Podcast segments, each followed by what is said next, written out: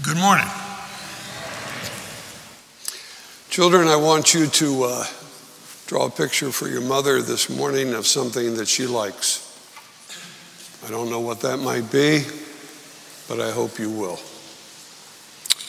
I will um, lead us to the scripture as the sermon progresses. Let's pray together. Father, may the words of my mouth and the meditations of our hearts be pleasing and acceptable in your sight. We pray in Jesus' name. Amen.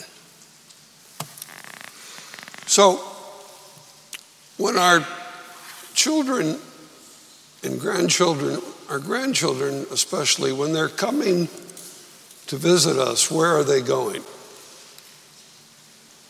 They're going to grandma's.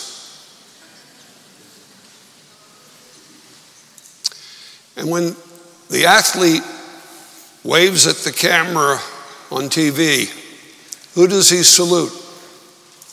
Hi, Mom. It's a little disconcerting to me. But we all understand why that is.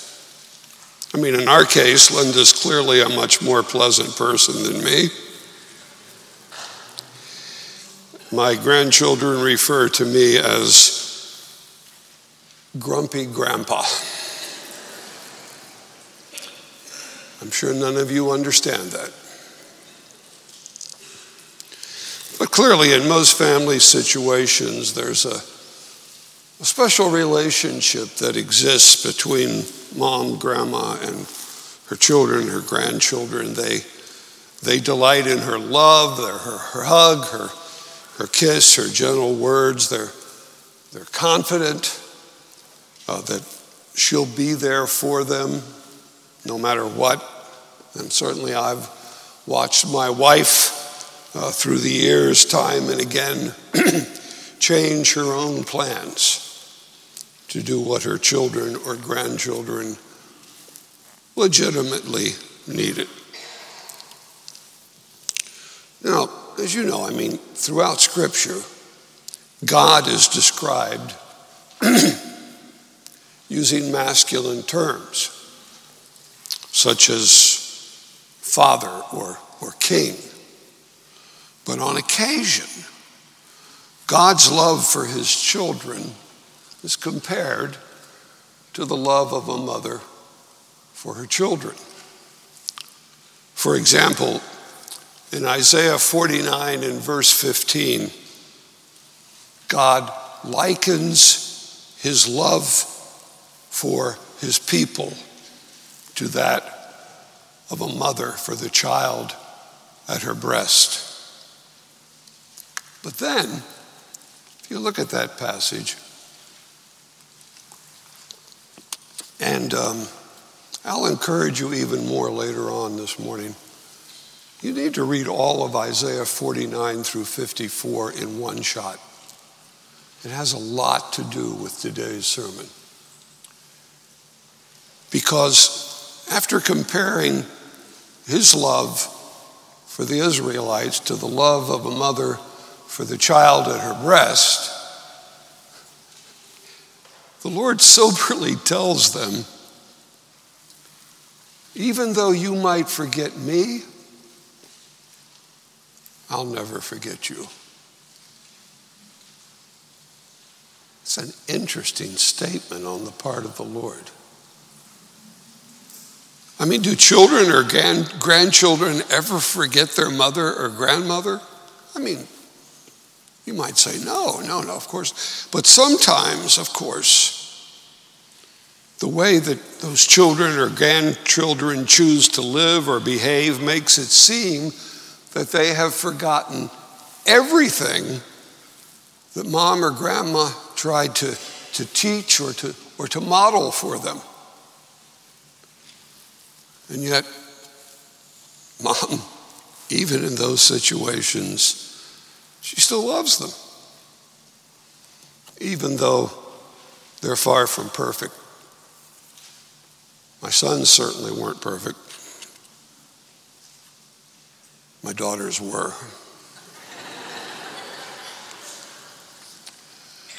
well, likewise, the scripture teaches that God first loved us even when we were sinners, ungodly, terribly imperfect, and even now, though by grace through faith we have embraced Him as our Savior and our Lord and our King, you know that we choose at times to live as if we've forgotten Him. And yet, the Lord, like a nursing mother, assures us He will never forget us. He will never turn His back on us. Nothing will ever separate us from His love.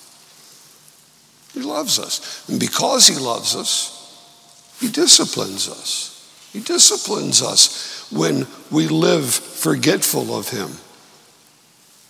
You know how often He disciplined His Old Testament people when they went astray?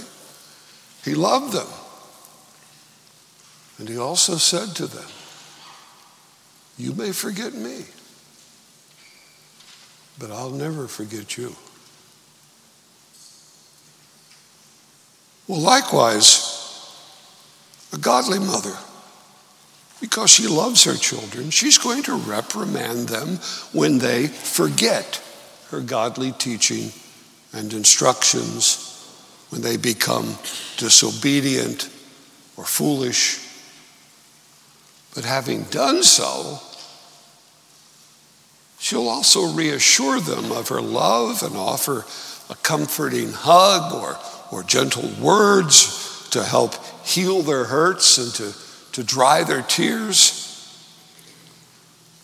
Well, likewise, God lovingly disciplines us when we are foolish or, or disobedient, but He's always ready to comfort our broken hearts and to dry our repentant tears. Always. Now, during Paul's second missionary journey, he planted a church in Thessalonica. A couple of years later, he wrote to them. And now I'm going to look at some of the scripture that's printed for you in the bulletin, but not all of it. But you'll notice there that beginning in the middle of 1 Thessalonians chapter 2, verse 6, and I'm going to tell you, there's some passages in scripture that just outline for you a sermon. Well, I'm going to just assume that you can see the outline because I'm not going to necessarily preach this total outline. But just look at this passage.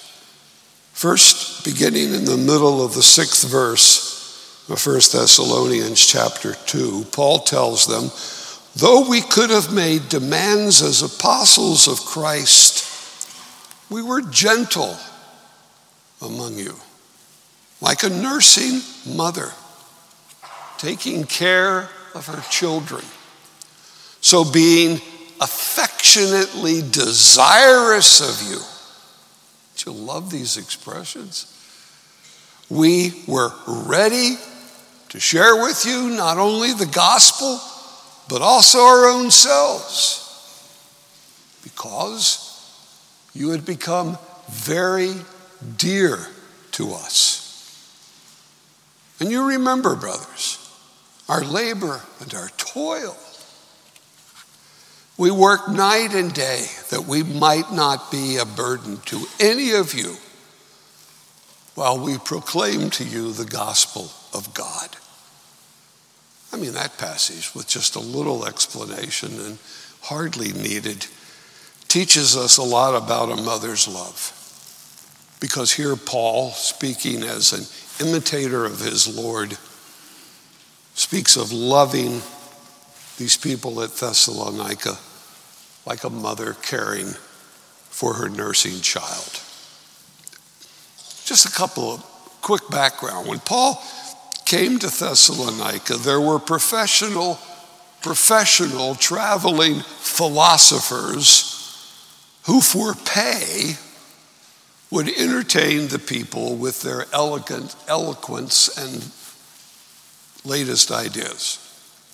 Well, Paul didn't want to be identified with such charlatans, and therefore he earned his living by tent making.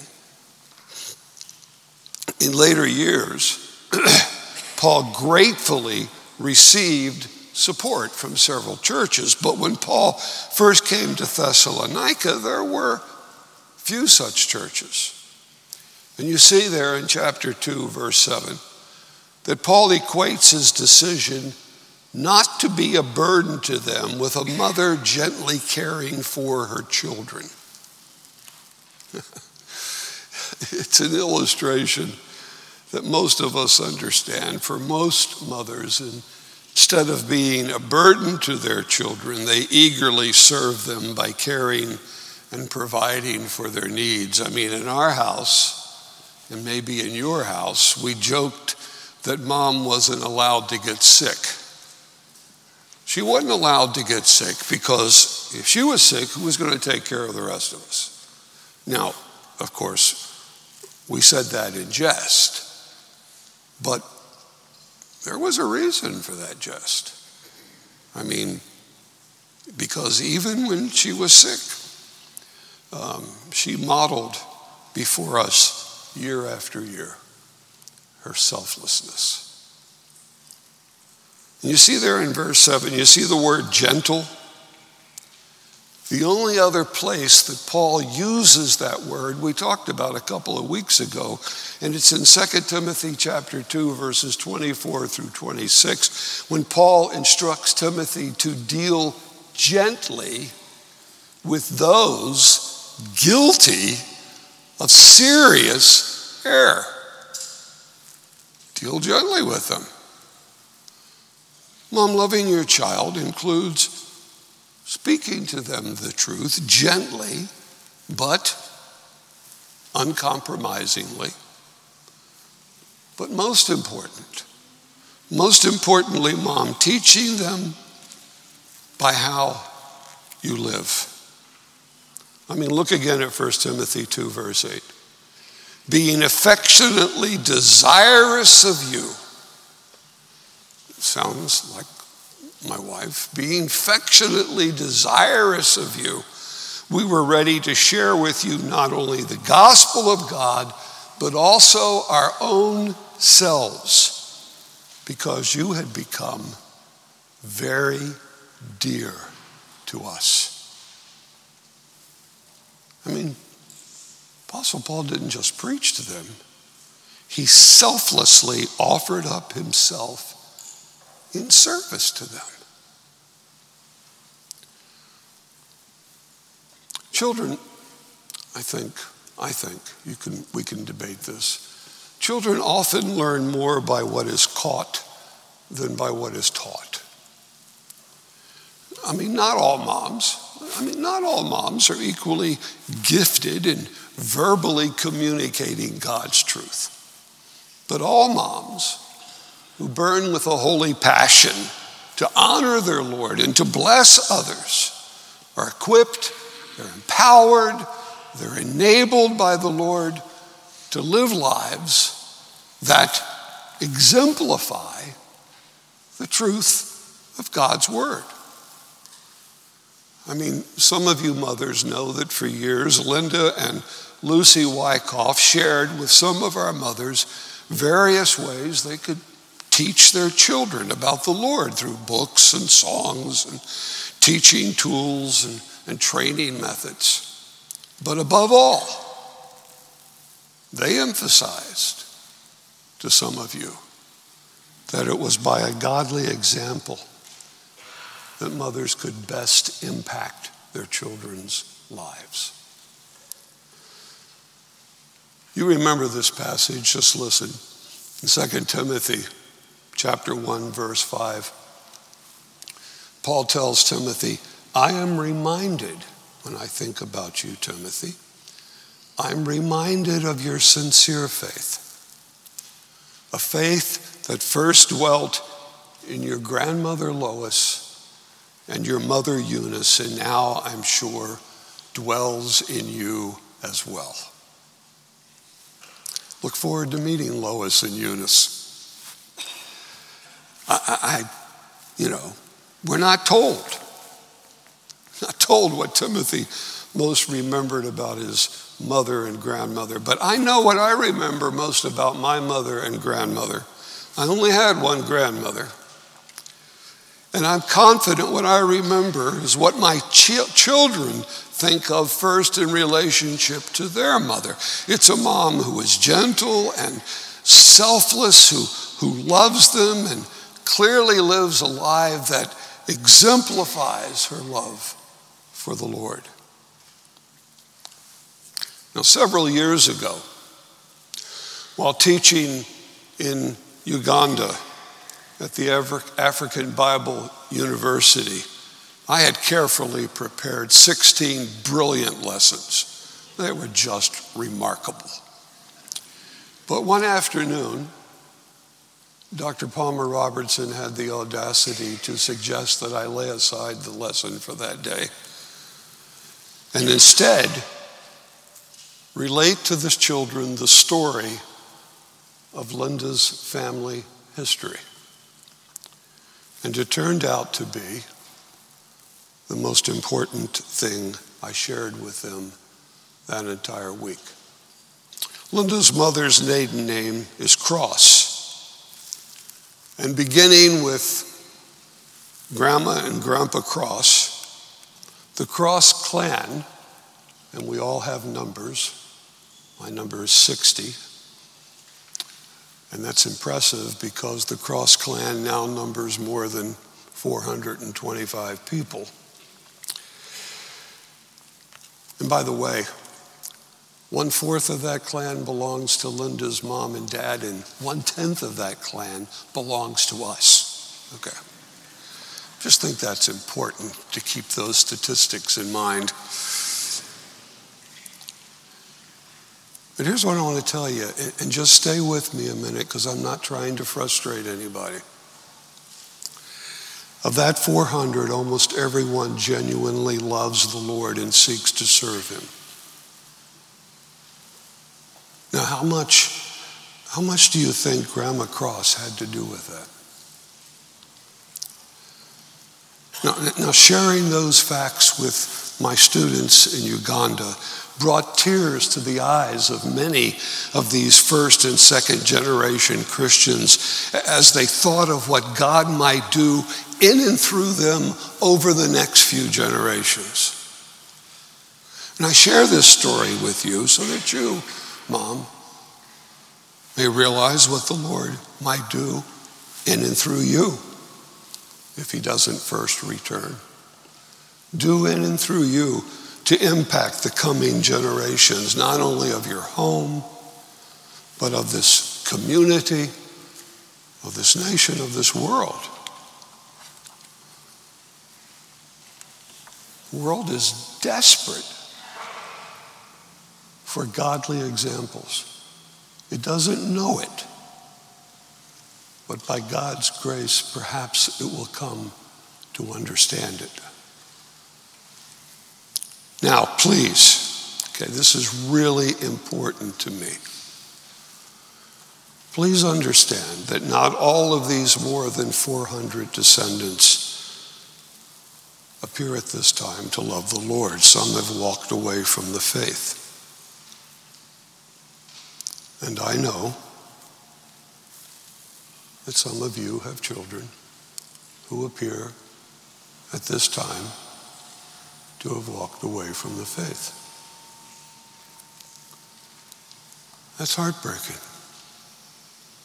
That's heartbreaking. But now, please hear me. Mothers, please hear me. That does not necessarily indicate that you, as their mother, failed them. I know many of you. I know you taught them God's truth. I know that you set them a godly example. I know you weren't perfect. None of us are perfect. And yet, for reasons I don't know, and for reasons you don't begin to understand, they've now turned their back upon the Lord. And as we as we bear one another's burdens, as Paul talks about in Galatians, as we bear one another's burdens, it causes us to weep. We weep together. But please hear me. Whatever the reason, they're turning for now, they're turning away from the Lord for now. Hear me this. Hear me. It's their doing. They're adults. It's their doing. It's not yours. You know that Scripture, that the Scripture, the, the history found in the Scripture is heartbreakingly filled with the history of wayward children. Just, just, just read the history of the nation of Judah. It's astonishing. Good king, godly king, walked in the way of the Lord. His son, bad king. He walked in the way of the nations. Good king, bad king. Good king, maybe two in a row, maybe three in a row, and then bad king. Can I explain that to you? The scripture doesn't explain it to me, and I can't explain that to you. But this is what I want you to hear.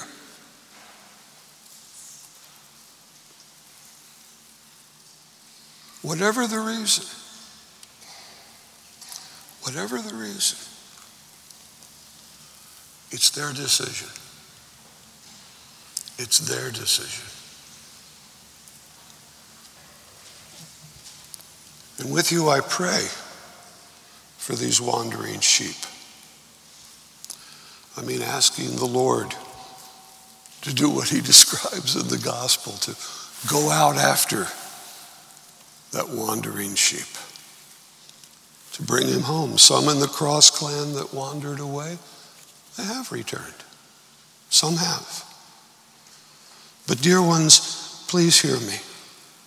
As you weep, don't beat yourselves up. I'm going to say it again. I know many of you. I know you. You aren't perfect.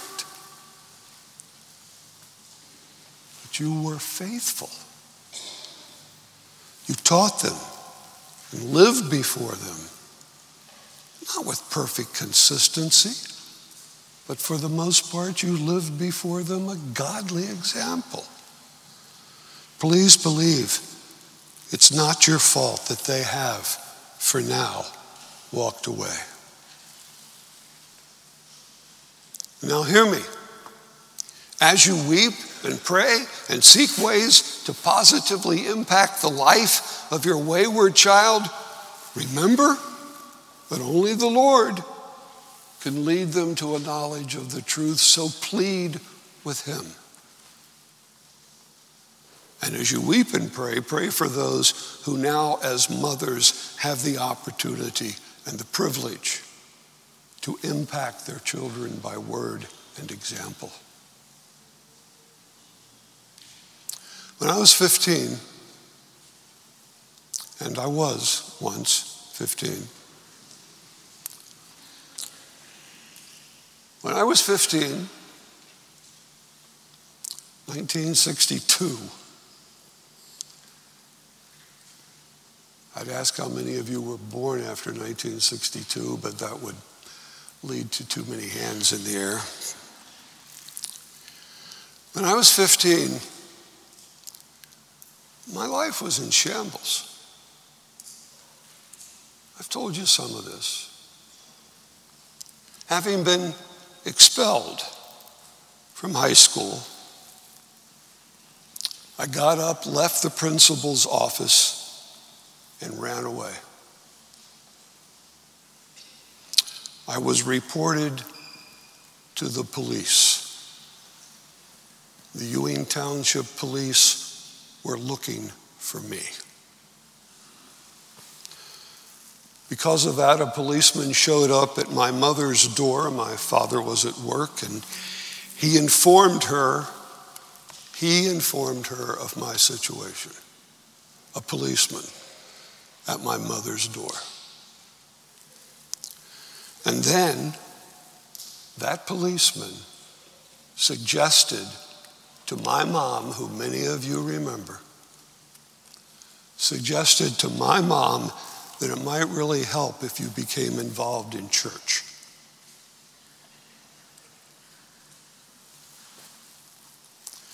Now, can you imagine just how devastating that was to my mom?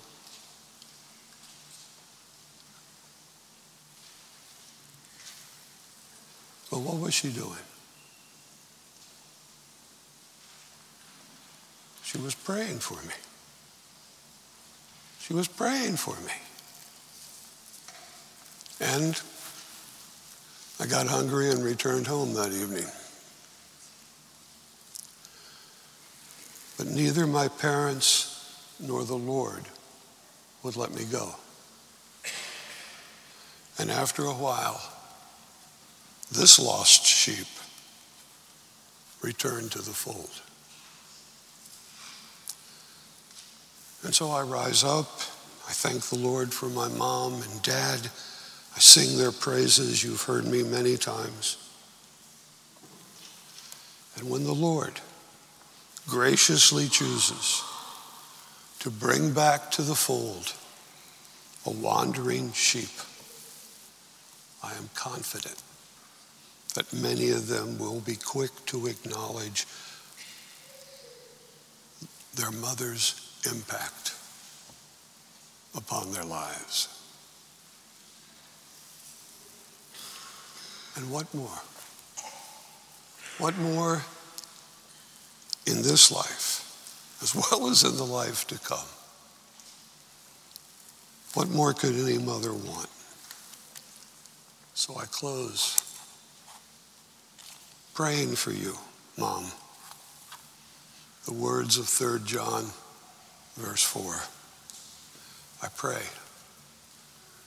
that you may know no greater joy than the joy of knowing that your children walk in the truth. Let's pray.